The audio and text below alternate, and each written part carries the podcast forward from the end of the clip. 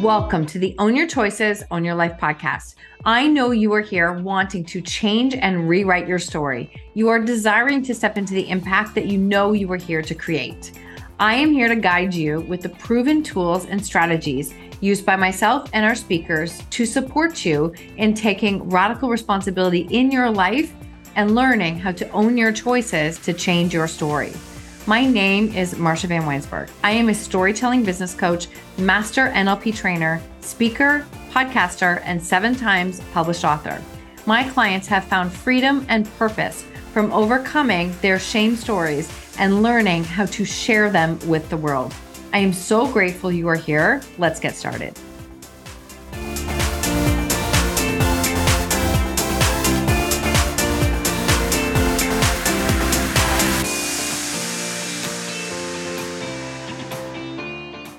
Welcome back to the show. Today we are speaking with Jason Cercone. Jason is a podcast guesting strategist. So if you have ever wanted to be on a podcast, he has so much that he's going to share with you today. And I think this is actually a really important episode right now. Maybe I'm seeing it more, but I certainly am getting a lot of different applications coming into the podcast. And there are times that I'm like, oh, I wish I had time to teach you how to apply to a podcast with a better chance of getting on the show. And this is exactly what Jason does. So in this episode, he is sharing how to understand, outline the components of your story, how to put it together, how to be a valuable guest for a podcast, and how to best pitch yourself to shows. And that does not include, I love how he says this, spraying and praying. Literally, my inbox is full of spraying and praying, and that is not going to connect you to the shows. He also shares how our brand is supposed to and is continuing to evolve. So allow it to evolve, shift, change, grow as we grow ourselves and in our business. And you can learn how to stand out by letting your authentic voice and message be seen and heard. Jason is a personal brand architect podcast guesting strategist, author, voiceover talent, and experienced podcaster. He helps value driven coaches and consultants establish authority status and become thought leaders in their niche through strategic podcast guest appearances. He is also the voice of the evolution of brand, a podcast featuring authentic entrepreneurs and professionals sharing brand building strategies to help you succeed in your professional pursuits, as well as a contributing author to the best selling PodMatch guest mastery book. This is a fantastic episode. And honestly, you know how much I believe in the power of podcasting and how it can truly connect you to so many incredible people and your ideal clients but it requires being able to pitch properly. And once you get on the show, being able to share as best as you can that can support the listeners of that show. So if this is your area, this is definitely the episode you want to listen to. Welcome to the show today, Jason. I'm thrilled to have you here. Marsha, thank you so much for having me. Yeah, we just had a conversation last week on your show, and I love this power of podcasting and how many people we get to connect with. Me too. I mean, to me, this is the best part of podcasting, and you get to meet so many phenomenal people and have just absolutely captivating conversations if you approach it with that in yeah. mind and you don't try to treat it as a transaction. There's really so much that can be gained just from the people you meet and the relationships that you build. You never know what can happen. Yeah, isn't that true? And I think you just you tipped on something there about not being transactional. Like so many people are very transactional in their thinking. Like I did this for them. When will they do something for and like, oh my God, you can't because things come back in such strange ways. And I will share something later on where it just, you know, your content, your connections, you never ever know when it's going to cross someone else's path. Right. Mm-hmm. Yeah. I mean, if yeah, if you're not in that, it, it's it's the servant's mind, right, or the servant's heart. You, you yeah. have to have that in not just podcasting, but in everything you do. And good things come when when you put value into the world, and and you're not just in it for yourself. You're there to help others get to the next level. Mm-hmm. And if your message and and what you're bringing to them can help them get there, Mm-hmm. That's another feather in your cap, but some people do it for the notoriety or for the pat on the back. For me, I, would like to see people get to that next level. And mm-hmm. to me, that's what it's all about, especially in this space. Oh, 100%. I love that. Now, have you always been that mindset? Have you always been that in that kind of servant support mindset? I have. I guess maybe it was labeled a little different in my younger years. I guess some people would call it people pleasing. And maybe that's the wrong way to look at it. I, I've always been somebody that's trying to do the right thing and bring bring the right message to the world in everything that I do. And sometimes it would be so people would say, "Oh, well, he, that's who he is." But I've learned as I've gotten older, it doesn't matter other people are thinking and what other people are saying. It's all about knowing that you're doing the right thing and you're doing it for the right reasons. Mm-hmm. And I mm-hmm. think age brings a lot of wisdom and we learn a lot of things as we get older. One of the big things I've learned is that my dad was right about a lot of the things that he told me when I was younger that I might have blown off or not put enough focus on. But as I've gotten older, I can look back and say, wow, the old man knew exactly what he was talking about. And I think that's a big part of it is coming at everything that you do rooted in value, mm-hmm. thinking collaboratively, knowing that we can all eat, we can all gain something if we're willing to work together mm-hmm. and not just try to make it all about ourselves. Mm, and and I and I know this is not fluff. I mean, I've had enough conversations with you. I love it because like some people some people will say those things and and whatever. But mm. you definitely that's like heart and I can feel it. And I like really do believe like the, the, rising tide can lift all ships, like all ships can rise mm-hmm. and they might rise at different times. And you might put something out into the world that might come back years later and really uh, create an opportunity. So I love, love this piece of it. Tell us a little bit about how you got into podcasting because we're going to talk about your podcast a little bit, but I want to talk yeah. about how you got there. I did a radio show in college. I mean, to go way back in, on the timeline, when I was in college, radio was something I thought I might end up pursuing because I had so much fun mm-hmm. making that show. I mean, it wasn't like it went out to a massive audience. It was available on campus, and I think the antenna reached a few miles off campus because my mom told me they'd always play my show at her office hmm. every Friday. So I always thought that was pretty cool.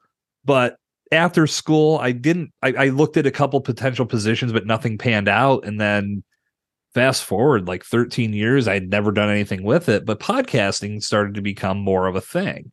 Mm-hmm. And me and my best friend had been kicking around some ideas like, let, us start a podcast. We should do something. We always have things to talk about. Let's figure out how to make it into a podcast. But we couldn't land on anything that we really wanted to run with. And at that time, this was 2015, I was working and I mean I had a full-time job that I lost unexpectedly, ironically, four day or five days before we recorded our very first podcast. The two are unrelated, but just happened to happen in the same time frame.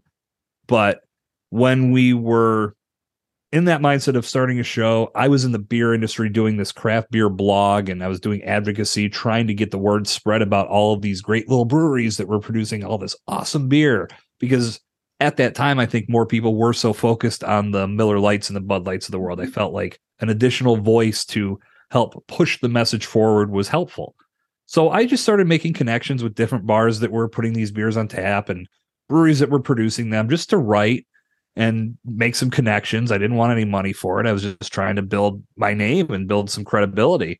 And in doing that, I created an app, an app that would connect Pittsburgh, where I'm located, to all these different beer events and beer releases and ultimately just give people one central location to go to find what was going on. And I ended up getting some partners from it, the different locations that I built relationships with, and the owners were excited to want to be a part of it.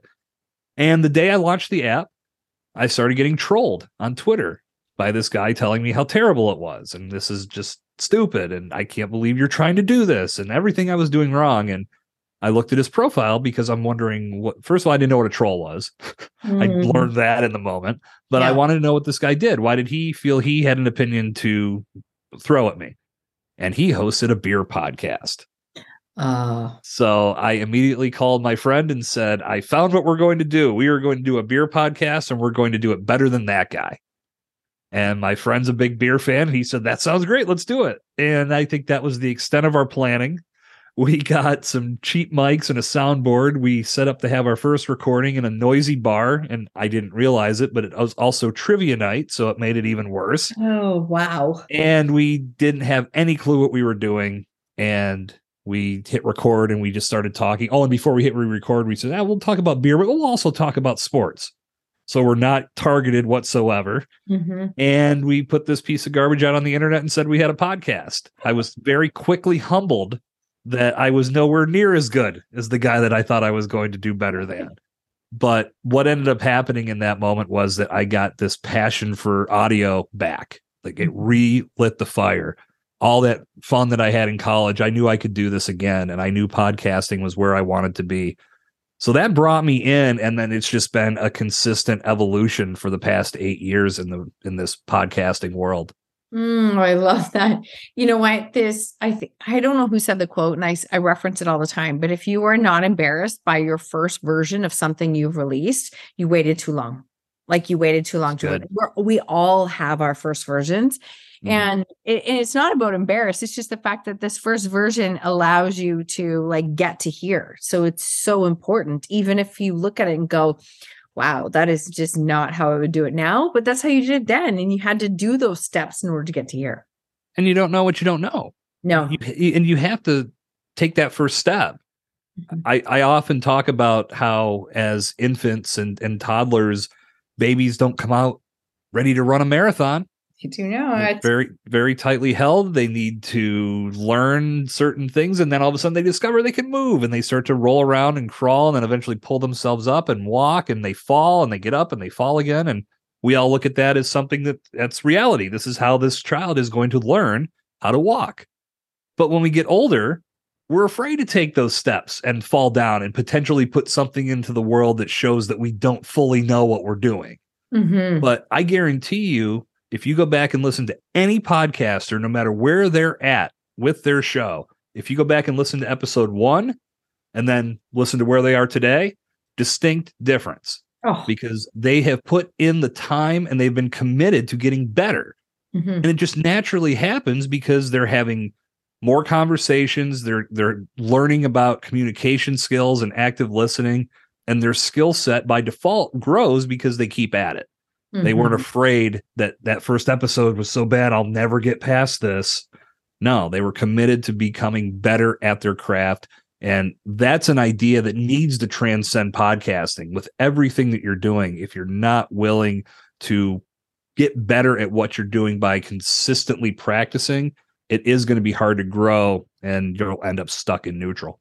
Oh, and I think that that is applicable for anyone, no matter what business you're in. Sure. But I definitely agree. Like when you are using your voice, you're here solo episodes having conversations like you've got to learn how to you've got to learn how to become better mm. and and and it's okay because i actually had somebody say not that long ago they went back and actually listened to my first episode and i actually went back and listened to it because we just crossed 500 um and it's funny because she said i can't believe you left that out there like you've you've actually improved and i laughed and i'm like well a i'd hope so because we've done so many of them and b i will always leave that out there i actually will always leave it out because i don't ever want to give the impression that you know what it started on episode one and it was perfect because it was yeah. not at all I literally had like my phone and I didn't have a mic. I was just recording on it and I didn't know what I didn't know.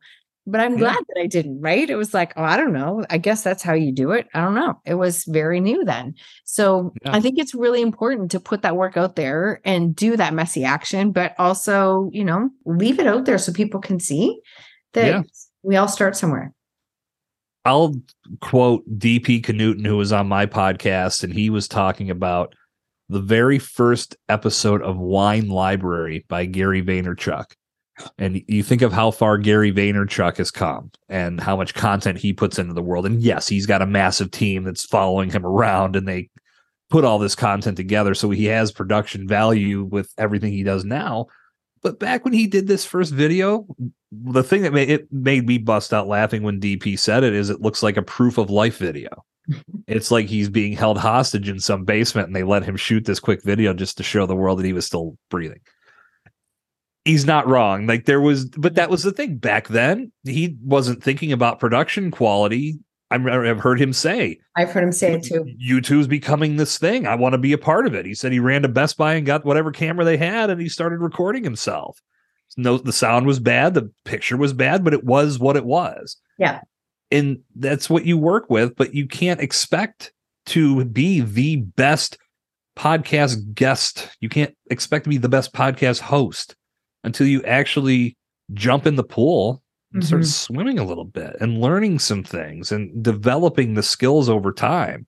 And I think that's a plague that we have in the world today is everybody wants it instantaneously, not oh. willing to put in the work to build a skill set that could really lead to big things yeah you and i've had we've actually had discussions about this and i think that it's it's so true in the sense that you know we want results fast i think we're also we're we're conditioned that you know if i want an answer i ask google like I, I i don't have to wait i can get an answer yeah and it's created this mindset that you don't have to put the work in in order to create um, for something to happen and it's just not true takes time and energy and rebranding, right? Like listening yeah. to how many times you might change your messaging. And I know, I think that's just a, a, powerful thing because that's literally what your podcast is. Is so share a little bit about what your podcast is and what does it mean to have an evolution of your brand for me, evolution of brand was really the amalgam of all of my podcast experience. I, I, had put a lot of time after that first show into studying the medium and learning what to do in order to be the most effective host I could be and effective guest as well. But mainly when I, I took time off after we had started that first show and I just studied to learn about storytelling through this medium, how people were telling a good story on the microphone to the camera. And that was important to me because I knew this is where I wanted to be, but this is going to be a huge part of my evolution is putting in the time to really get analytical and grow my skill set in that capacity. So I had but I was working in the beer industry as I had said and that had that had morphed into a lot more than it was when I initially told when the things initially started. And I had a beer podcast for a while, but once I got away from that industry, I came into this was in the pandemic, I had the idea I wanted to do two podcasts. One was Pod Theory, which is out there, and it's something that I'm thinking about rebranding under my current brand, Podcast Guesting Simplified, but that's a story for another day. And the other podcast was going to be called Forged by Failures. And I wanted to bring these stories of growth through falling down. And I really wanted to attack it from that angle. But as I started putting some planning into things. I was like, ah, its name's okay, but maybe it's too Debbie Downer. Maybe it's not going to be what uh, really attracts people to the show. So I was like, ah, maybe need a different name. Then I started thinking about how people always say that entrepreneurs and people that are trying to take things to the next level on their own are wired differently. And I've always said, no, they're wired perfectly. Mm. And I hmm. was like, maybe that's the title of the show. And then I started thinking, like, yeah, but if somebody sees that, maybe they're going to think this is a show about electronics or you know, electricians getting together to talk about their craft. Nah. And then I started thinking about, well, how has this whole thing come together for me? And I started thinking, like, well, from when it first started to where I am now, it's been nothing but an evolution. It's been an evolution of my brand. And I started, thinking, evolution of man, evolution of brand. Ooh, that's and that that hit me. And I was like, oh, I was like, there's one of those moments where like, this is probably something that you love so much. The second you Google it, somebody's already done it. And no one had. And I jumped really? on that domain and I was like, I'm running with this. I love this name. And it was designed to connect entrepreneurs and professionals with people that were looking to grow their brands and get to the next level, but needed that extra nudge, needed a little bit of insight, inspiration, and strategy to help them take that next step. And that was how the show came together. And just recently, I started shifting more towards personal brand development. I've had a, several conversations in the original or in the first 150 episodes and I was a big fan of that content myself, but more so with what I do with helping people craft that authentic story and leverage it as a you know leverage it on podcasts to really bring their brand to life personal brand is at the heart of that so i wanted to put more attention to it so now all the episodes going forward are going to have a very strong personal brand theme to them and again for those that are looking to elevate what they're doing there's a lot to learn on my podcast so mm-hmm. i welcome anybody to come check it out Mm, and Tina, I love that. I, I love this piece that many times people will say, I can't afford a coach. I can't do this. I'm like, okay, there are so many different podcasts and tools right. out there that you can, like audiobooks, podcasts that you can listen to. You can become a student just from your phone. You literally can become a student just from your phone. Mm-hmm. And so I love that you're um that you're sharing this the other question I have for you on this is, and I'm doing a marketing course right now, which has been just so fascinating to understand what we thought branding was and what branding is. So I'm just curious for somebody who's listening that do you does all do all businesses have a brand or do you have to be a product based business in order to have a brand? No, and and that to me that's the beauty of personal brand. You yourself can be that brand. There we there's so many companies out there that do tremendous things, but we associate that brand with the person behind it. Mm-hmm. I had mentioned Gary Vaynerchuk already. No one thinks of VaynerMedia; they think of Gary V. Yeah. Another big one, Sara Blakely, who oh, does who her company is Spanx. But typically, I mean, maybe I'm maybe because I'm not female and have no need for the product. I when I think of that brand, I think of Sarah first. Yeah. And it's because I have followed her. I, I very, you know, she's a very big inspiration. I, I think her story is phenomenal. Mm-hmm. So there's so many brands built that way where your face is seen first. And that humanizes the whole story. And that can help people resonate with you. So you don't need to have a big brand that's a company brand. It, it can evolve into that but if you are a person of expertise in a certain field and you start putting that message out there that you are a resource people can trust, they're going to learn from you. They're going to experience the transformation that they seek by following your guidance. That's going to establish your thought leadership and by extension, put your personal brand on the map mm-hmm. and make more people want to turn to you and see what you have to say, see what kind of value you can bring into their world. So I'm a huge proponent of personal brand first because I feel there's so much to gain from establishing yourself as that thought leader that when the time comes, perhaps your big brand does take off because of it, but many people are going to associate you and your face with that brand first. Yeah, I love that you said this because I still think this is something that is a misconception that is not um, understood or not seen as important or valuable enough. And I think that, you know, we think of if you've got a coaching business that you are that brand, it's easy to see. But whether it's that or a product or a service, I think that you're still the face of that brand. And, you know, one of the reasons when you look at like Sara Blakely's one of my favorite business stories. And here's the thing I mean, I don't own Spanx. I don't even have them. It doesn't matter. But it's the fact that it's not about the Spanx. It's about, for me, it's the story behind how she created what she did. And so, mm. how can you let other people see your story and put mm. that out there because that's the base of the brand? 100%. And you think about stories and storytelling. This is something that has been around for generations and generations. And we learn so much about who we are today from stories of the past yeah. And how far we've come in, as a family. I mean, you can go back as far as you want to. There's businesses built to help you track this ancestry back as far as you'd like. Yeah. It's pretty phenomenal.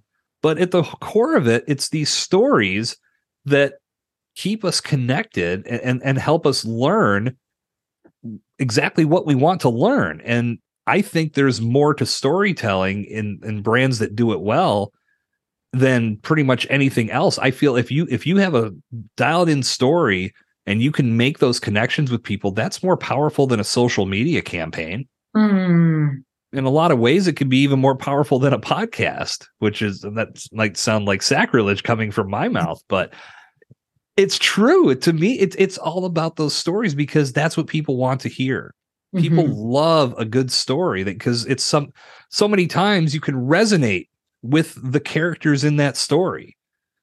When I talk about building a strong podcast, I look for podcasts or I look at podcasts that have good stories built within them because this is the greatest stage for storytelling. It, and huge.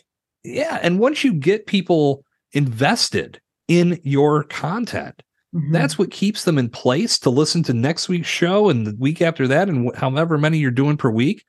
But more importantly, they start sharing it with others and telling people that I'm learning so much from this show you need to check it out. And and that's how podcasters get that real tangible growth. It's it's through exponential growth. When one person turns to another and says you need to listen, and then they do, you're off to the races. And now you get more and more people doing that. That's how you're going to grow. And that all comes from compelling content, which is typically delivered through a good story.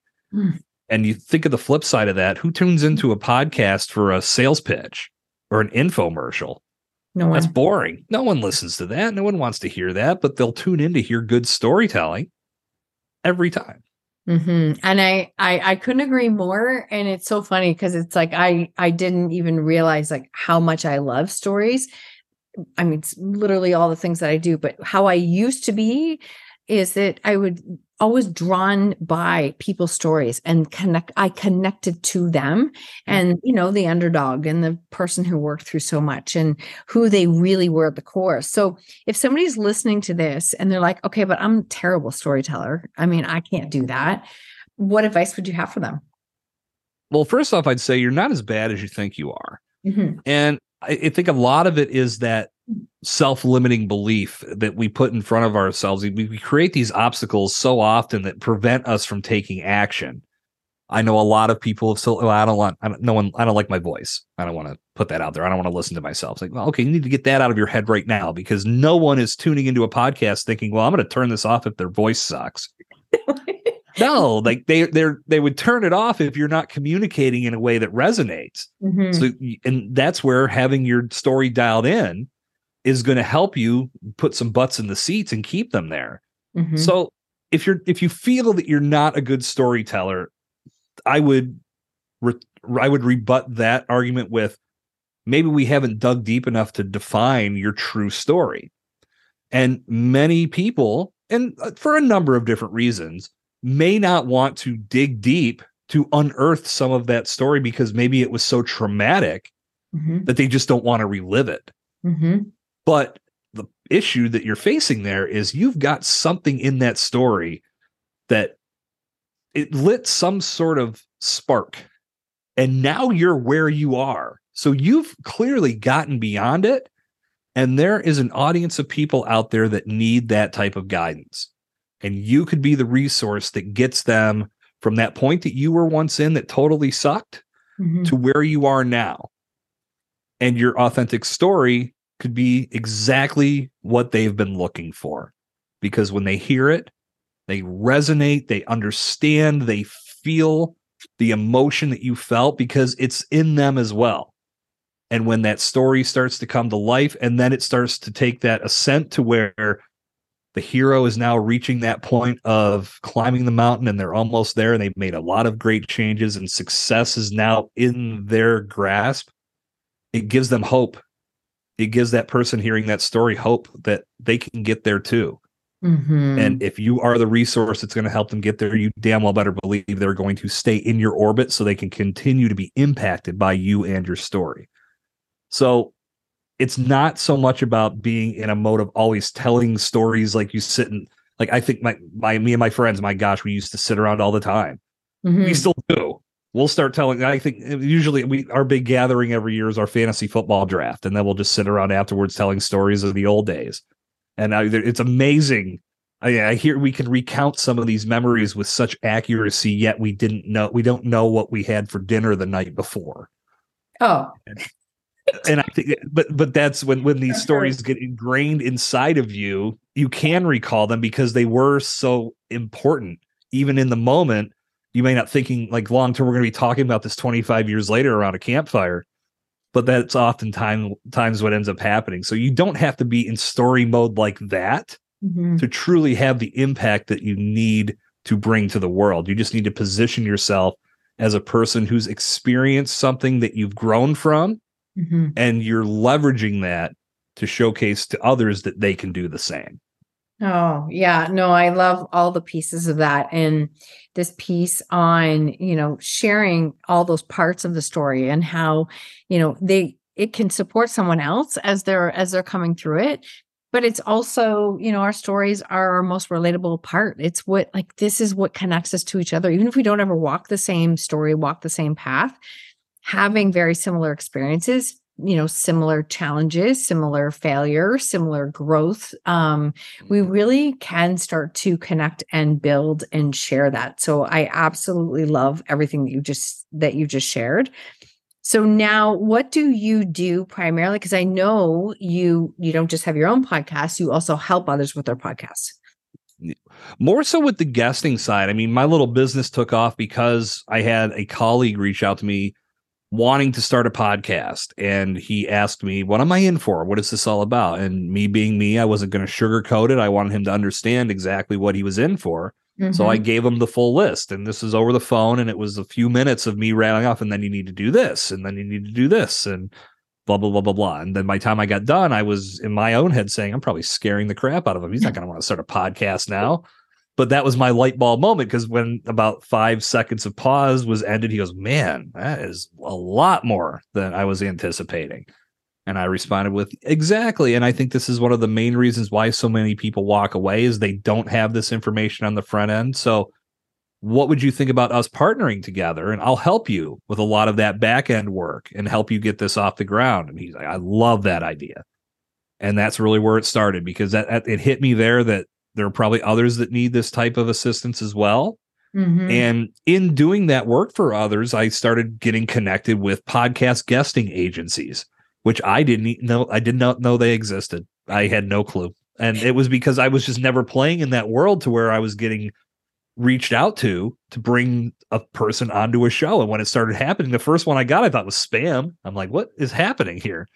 Until I started digging into it and realizing this is legitimate. And then I started talking with those people about what they do. I mean, is this something you do? I'm like, oh yeah, I go on shows all the time and tell my story and make these connections. Like, this is interesting. And mm-hmm. then I started digging deeper and I realized that there were a lot of people out there that were building their brands in this capacity, but maybe their stories weren't completely dialed in, but even more so, they really weren't maximizing what they could get as a podcast guest. So I developed a comprehensive training program that starts with defining the story, but really dives into the mastery of podcast guesting and understanding all of these elements that when you follow the sequence and you do each part with tremendous precision, you can get so much from this platform. But if you're trying to take shortcuts and treat it like a transaction and not respecting what the podcaster is trying to accomplish or leveraging the networking element that is really to me the most important part because you get to have these powerful conversations and start building relationships so the interview becomes a very beautiful byproduct mm-hmm. because this relationship that you start building with that podcaster could lead to a number of different things and all that could happen before the interview even goes live mm-hmm. so there's a lot to keep in mind so i felt that there was value in bringing a training to people to help them understand more about how to leverage this medium and once I get you prepared, I get the hell out of your way and let you get out there and start doing your thing and, and, and telling your story and, and really experiencing all of the great rewards that powerful podcast guesting can bring you. So mm-hmm. that's really where I spend my time now. I do still have a couple clients that I've been working with in regards to their actual shows, and I'm always available to offer consulting on how to make sure you're doing things right with your show. But I keep my focus on the guesting side mostly these days. Okay. So I love this piece and I appreciate you sharing this because I, you and I have actually had a very lengthy conversation about this, which is, it's for another day. But we, I would love for you to share what, maybe one or a couple of the big mistakes that people make as a guest when they are mm-hmm. trying to get on to different shows because I mean, in the beginning, I just said yes to everybody. And then it didn't take long until I was like, okay, this isn't working because this is my brand. So I can't, that yeah. doesn't even have anything to do with what my show is at. So learning how to say no. But as from a guest perspective, what are some of the mistakes that people make when it comes to getting onto the right show? It starts with the outreach. And I think a lot of people have subscribed to the process of spraying and praying and just throwing their list of accolades and their if they have a one sheet maybe they don't but it's just the same generic email they send it to every podcast within a 100 mile radius. Yeah. And they help a couple respond. Yeah. And that's not targeted. It's not quality. And I think we're if you're if you're thinking that it's quantity over quality, you're wrong because it's not so much about the number of podcasts you go on. It's about being on the right podcasts, the one that align the ones that align with your objectives, with what you want to accomplish. If you're you could go on any show in the world if you wanted to, but if it isn't resonating with, with the right people, when your message gets out to an audience, that's not going to do anything. And if you can't build a relationship with the person on the other side of the microphone because you aren't like minded, nothing can be gained there either. So it's more about quality conversations and finding the right podcast for you. So it starts with that that initial research of making sure that you are a good fit. The next thing that I feel is equally as important is just it's not feeling like you're entitled to be a guest on that show because you've hit seven figures in earnings and you've written 10 books and you've got a Ferrari in the driveway and all these great things are happening. Accomplishments are great. And I don't think there's anything wrong with that at all. And I would never demean anybody that's reached those accomplishments. But when you're reaching out to bring your expertise to a podcast, you need to let that podcaster know why you feel their show is the right stage for you, what you found compelling about the content of their show, and the type of value that you can bring to that show. So it's not so much about the fact that you've hit seven figures of earnings because that can't be talked about for half an hour. Mm-mm. That would get boring. It's all about how you got to that point.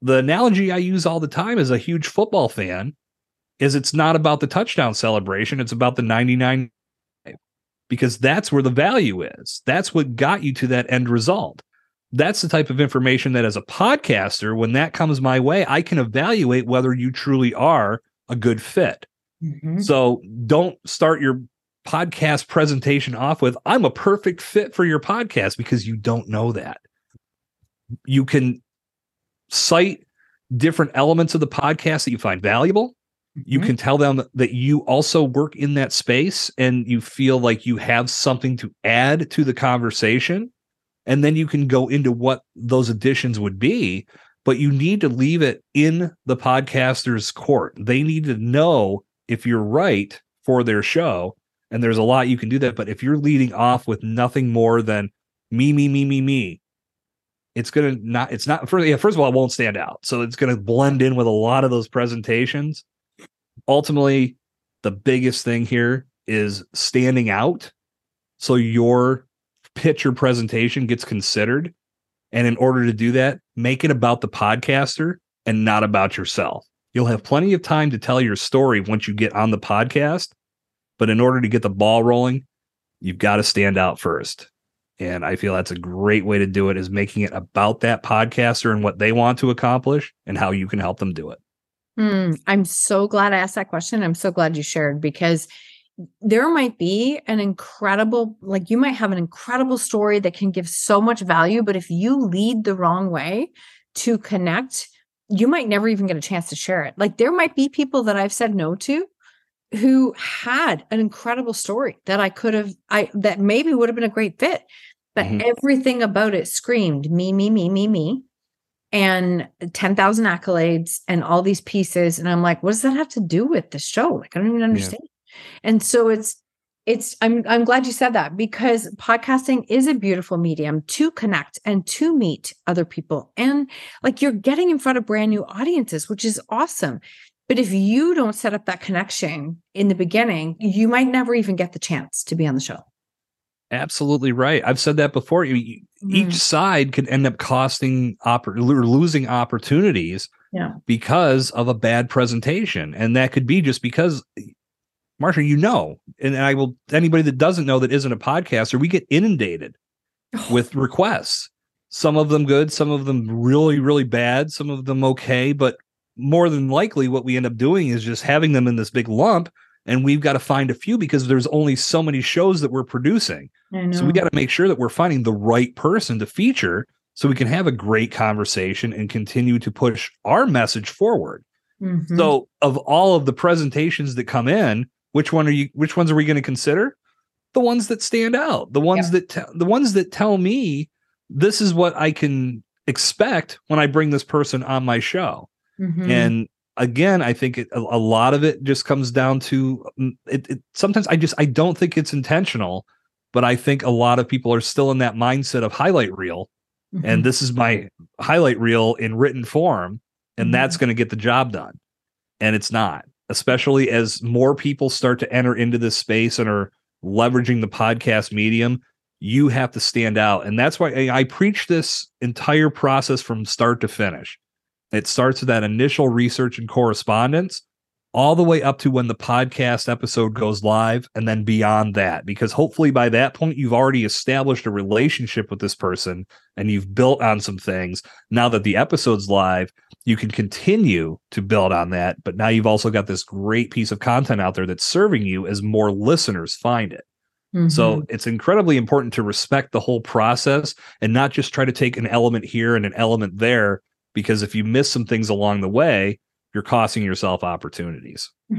I love how you've shared this and you highlight something different than what other podcasters have done and, and i think it's really important is it is a whole process right? It's a relationship that you're building all the way through and be willing if you are a person wanting to be a guest be willing to go the extra mile like a lot sorry is it, you're going to have to go the extra like write the review listen to a few episodes reference an episode when you reach out and connect with them like those things they cemented me and yeah there are times lately where i'm like a good problem to have but i'm also like overwhelmed sometimes i'm like i, I can't i can't with this yeah. emails and the messages and and so when there's a lot coming through it, the ones that stand out are the ones i remember it's just it's that simple so if you can go an extra mile that's going to make a big difference.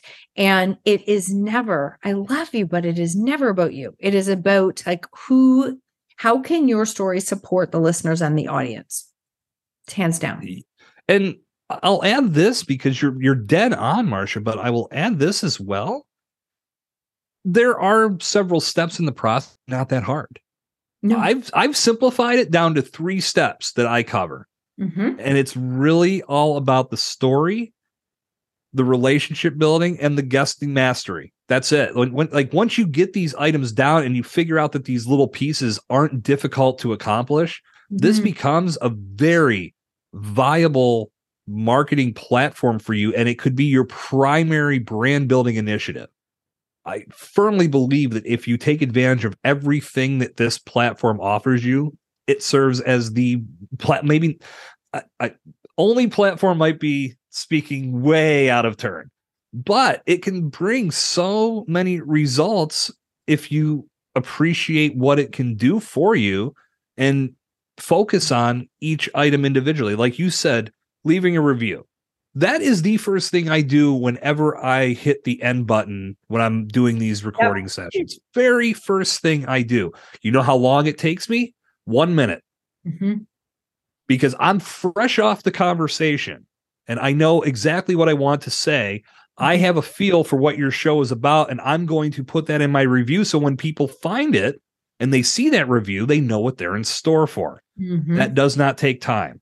Mm-hmm. It doesn't take much longer to send somebody a quick message the day after just to say thank you, whether you do it through a quick video like a Loom or you mm-hmm. just send an email or DM. But to say thank you for allowing me to connect with you. This has been great. These are small little steps that so many podcast guests don't do. And the reason why I know that is because I don't get that type of interaction on my end. When I do, it stands out. Mm-hmm. And now I want more people to think that way because there again, this is not just about making a podcast. It's not about making this audio recording. It's this relationship that could build into a number of different things. But you have to nurture that relationship and be a human being. And that strong communication is going to help you do so. But again, not knowing all the steps in the process could lead you to miss. And mm-hmm. that's why I put this training together because I want everybody to understand from A to Z, this is what it takes to truly stand out. And I want to make sure that everybody knows how to reach and connect to you because the one thing I do want to say is I think I think I just counted the other day. I think we I I've been on 50 episodes outside of my own show since probably September, October. Mm-hmm. And I think you're the only one I got an email from afterwards, just the way it's been set up and done. And if I if if if it's not just you, there might be one other person, but I'm pretty sure it's just you. And so you do know how to build that connection and relationship. And like whether I engage with an email or not, it's the fact that you've done it and you're doing right. that to build that, right? And so if you're a listener and you want to be learn how to become a guest on shows honestly i would strongly recommend connecting listening to jason's podcast but also looking um, at his resources because podcasting is an incredible platform to be able to build connections with people that you might not ever have connections with and I um, have been very active on social media for, I mean, solid nine, almost 10 years, fairly active. But the doors that podcasting has opened are unlike anything I've seen on social media. I had a call today with a man who, and I just want to share this quickly because I think that you'll um, appreciate this, but a man who reached out and asked me to be a guest on his show He's from Israel. He found a transcript of my podcast. I was a guest on someone's show three years ago. Wow. transcript of it. He was like, I know I'm a really small show, but I love his mission and what he's doing. And he's like, if you could, you know, would you like to? And I'm like, I would absolutely love to. I love how he handled the whole thing. Like he handled it like a pro and he's so brand new and I loved it but that is the medium like that's the connection from 3 years ago from one single episode when I was on someone else's show mm-hmm. so your content lives on in such incredible ways yeah. and tomorrow I have a conversation with somebody from Hungary so I'm just saying this little like little t- little city in Ontario, Canada here that podcasting will, can take you so much further than just some social media posts. So learning how to do it, I would strongly um, encourage people to connect with you and learn more. And speaking of that, what's the best way to do that? Join me at podcastguestingsimplified.com.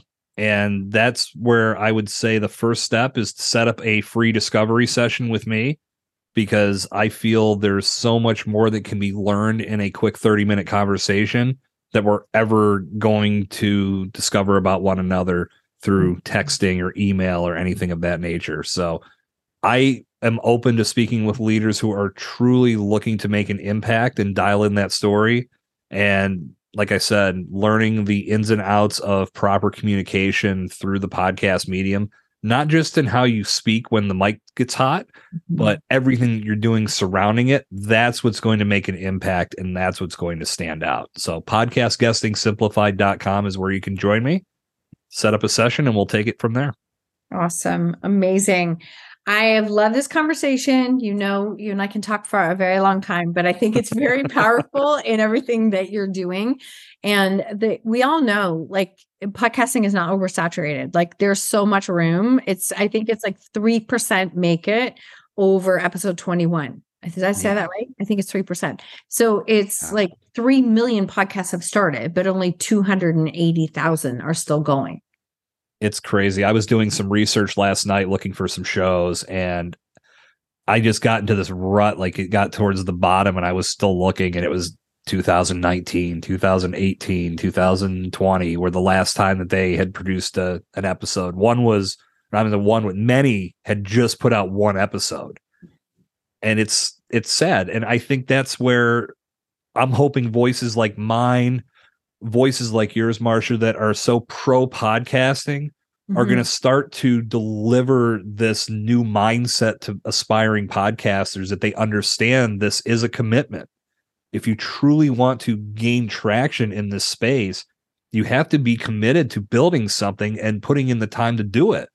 There are no instant successes. Even the most successful podcasts in the world started at episode one mm-hmm. and they built over time if you're not willing to do that, you should probably go a different direction, which many people probably realized after starting episode one, or maybe it was around episode seven or eight. But be committed to your project, be committed to putting something special and valuable into the world, and do not look at your analytics for six months at a minimum, because that will throw you off your game before you were ever on course for a breakthrough. Because we get fixated on download metrics. And when that, that happens, those numbers will kill you they are not important, especially when you're first getting started.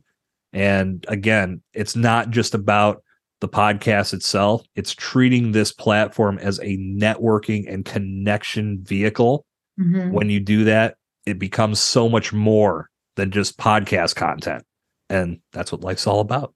Oh, I love it. And it's it's so interesting because I've I've tracked some metrics just for for myself over the last like 4 years.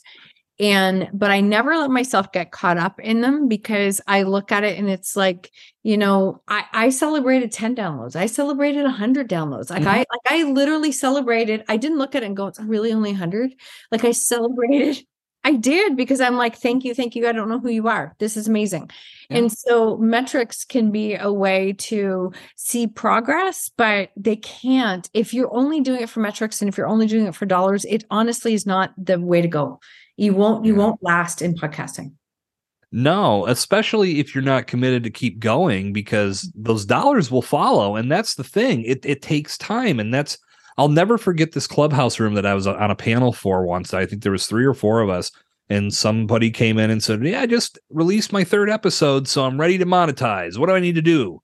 And I don't know how I felt. I fell last on the pecking order to answer this question, but I'm glad I did because the first three started giving them all these great ideas mm-hmm. of this is what you need to do, and then it got to me like, Jason, what do you want to add to this? And I said, well, let me go the other way with it. Don't listen to anything you've just heard in the last five minutes and pump the brakes. Yeah. Like, how do you think you're ready to monetize your podcast with three episodes? Mm-hmm. Are you good at this? Uh, have you proven that you're going to be around past episode four? There's got to be a, a, foundation underneath you mm-hmm. that will allow you to continue to build a sturdy building that isn't accomplished in three episodes. I'm sorry. Now, you may have gotten some tips here today that could be useful, but overall, you need to keep focusing on your craft, getting better at this, and staying consistent. Hmm. That if you continue to focus on those items, the money's going to fall into place and you're going to have more opportunities to make actual dollars, not pennies on the dollar. Because what do you, you're, I guarantee if you're new, your audience isn't big enough to have advertising pumped into it because you're only going to make pennies on the dollar from that and potentially turn listeners off if your podcast is riddled with ads. And Isn't that's where truth? it's it's how it is and I think many people are just so quick to want to get to that monetization point and it's not a focus on building a skill set and building some notoriety. Like I said when I had launched that blog, back in 2014 was when the blog went live. I knew I wasn't going to just be able to run into these places and ask for money. No one knew who the hell I was. Mm-hmm. No one knew what I was trying to accomplish. I just wanted to make some relationships and, and give them some extra press. That was my goal. And that's how I built it. And I had a monetization angle in mind, but that ended up being the app. But I knew I wasn't going to do that until I had some solid relationships and I proved that I was there for them. And that's how your podcast audience is going to look at your show. If they know you are consistently going to bring them one episode a week, two episodes a week, they can work your show into the activity that they do when your show goes live. So that they're if they're at the gym on a Thursday morning and your new episode came out, they can listen to that show, do their workout, and know you're there in their ear. That's what gets them invested and then that leads to the recommendability. But if you don't prove to them that you're going to be there as a consistent part of their life, they don't have any reason to help you grow. And therefore, you don't grow. Mm. And then it becomes harder and harder to get to a point where you'd like to monetize. So you have to think about this strategically and not just think, well, I've got a show now. I'm entitled to a payday. I'm only laughing because it, it hits home for me so much. And I've had many people say, like, how soon can I start to monetize? I'm like, you haven't even yeah. started yet. Like, it is. So it, if that's your focus, again, this would not be something that I recommend. It's very much a long game it can mm-hmm. change and open up a lot of ways. But it's been very interesting because we've really been exploring a lot of different ways with monetizing. And it is going to come down to community, building the community piece, mm-hmm. not the ad. And I don't, I don't know about you, but like there's, unless you are somebody we were listening to, and I, I mean, I think this podcast is funny, but it's, I wouldn't always say there's value to it, is um Smartless. We listened to it's Jason Bateman and it's a, but it's like ads, ads, ads. And my husband and I got talking about it and joking. And he said, you know, like they probably started like with ads from the very beginning. I'm like, they probably made money from the second the show started. Yeah. Is there value there? Yeah, it, it, I wouldn't say it's, I think it's entertaining, but you know, I also have to sit it so that I'm like passing through ads on a regular yeah. basis. And so there's lots of different ways to do it. I just want to share that because, but if monetizing is your number one goal, then I don't know if that's the platform for you. Well, and it, it ads are based on audience size. You're getting paid. Yeah. I mean, I, I, I might fumble this because I'm, I'm not an expert. I don't focus on this. I'm not a big ad guy. I believe it's cost, you get paid per thousand downloads yeah. that you have. So if you're a celebrity, more than likely you're going to start with a sizable audience to where advertising is going to make some sense from the beginning. Yeah. From the beginning. Exactly. Yeah. Like your husband had said, Jason Bateman probably he's got a following. They're going to tune into his podcast. So he's going to get those numbers that will give him something in regards to revenue. Yeah. Somebody starting fresh with a podcast that is not a celebrity isn't going to have enough listeners in the beginning mm-hmm. to justify getting a few cents in return. Yeah. So you have to think about that and think more about your message because your message could lead to monetization. Mm-hmm. Because mm-hmm. if you're putting powerful content in front of somebody and it's helping them solve a problem, they may call you and say, What else you got for me? Yeah. And then maybe you have a course or you have a service or a product or coaching, whatever, but you could work with them and monetize your show that way. Mm-hmm. So it's not mm-hmm. just about running ads. I mean, my big one was talking sopranos. I'm that that is my favorite show. And that, when i discovered that podcast i binged the hell out of it. And i was because they would have ad blocks of like over five minutes and they were doing these live reads. And even though it was they were trying to be entertaining with i'm like i don't care. I don't mm-hmm. need to hear this every week. And i'm hitting the button fast forwarding five six minute blocks to get back to the content of the show. Yeah. So I get that podcast advertising works. I mean, there are statistics that show that people will make purchasing decisions based on content they hear in a podcast and ads. I have done that. I mm-hmm. bought my dad an awesome Omaha Steaks Father's Day gift, and I heard about the special they were running on a podcast. Yeah. Timing was perfect. He loved it. It all worked out so there is power in it. But again, if you're not in that mode, especially if you listen to the first few seconds of the ad and you're like, eh, I don't mm-hmm. need Omaha steaks today. I'm fast forwarding. But yeah. the point we're driving at here, I feel like you get incredibly long winded with this, is if your show is riddled with ads because you're trying to monetize way too soon, you run the risk of never getting to a point to where those ads pay off because people get turned off because your show is nothing but ads. So agree. I so agree. I love this conversation. I really, really do. Um, I will respect your time and I thank you for everything that you shared. I'll make sure everything is in the show notes because I, again, I really do believe that power of podcasting as a guest is a great way to continue to grow your own message and your story and your brand and done the right way. So I want to make sure that people will be able to find you easily, connect and follow. And I have one more question for you, and it is what lesson in life are you most grateful for? There was a time, uh, I think I was a senior in high school, and we were home and got a call that my dad was in a car accident. And of course, we're like oh crap, like what what's happening? And they of course said he's fine, but he was, you know, at the hospital and he we had to go get him. And we got to the hospital and he was good. He was up on his feet. Everything was. It was almost like nothing had happened. And so he told us the story. And when he got ran off the road, he blacked out for about a minute. It wasn't that wasn't what caused it. He got ran off the road by a car. And I guess I don't know if it was whether he got knocked unconscious or whatever. He said there was about a minute where I just was out. And he said, you know, in that moment he was thinking death. And where he he just said this to me for whatever reason. But he says, I'll tell you one thing, never fear death. Those words have stuck with me since he said that. Because it's one of like when I thought about that more as I was processing it on the way home, I was thinking about the fact that this is inevitable. It's going to happen at some point. Mm-hmm. I don't want to cost myself opportunities and chances at something that could truly make me happy while I'm here because I'm fearing the inevitable. And I think not even necessarily trying to impart that fatherly wisdom, he did it in a very profound way. And that's been advice that I've carried with me since that day. And when the time's right, I'll pass that on to my daughter mm-hmm. because I feel there's so much in those three words that will help you suck the most out of life and enjoy what you have while you have it. Mm.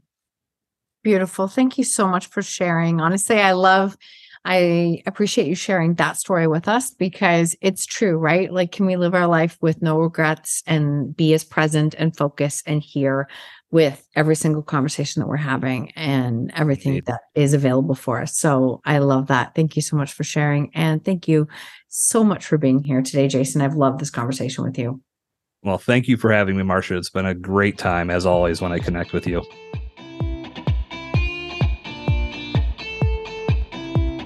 Thank you so much for tuning in to another episode of Own Your Choices, Own Your Life. If you love this episode, I invite you to tag me on social media with your takeaways or share it with a friend. Please, if you feel called, take 30 seconds to leave a five star review, and I will be forever grateful. Until next time, remember when you own your choices, you truly own your life.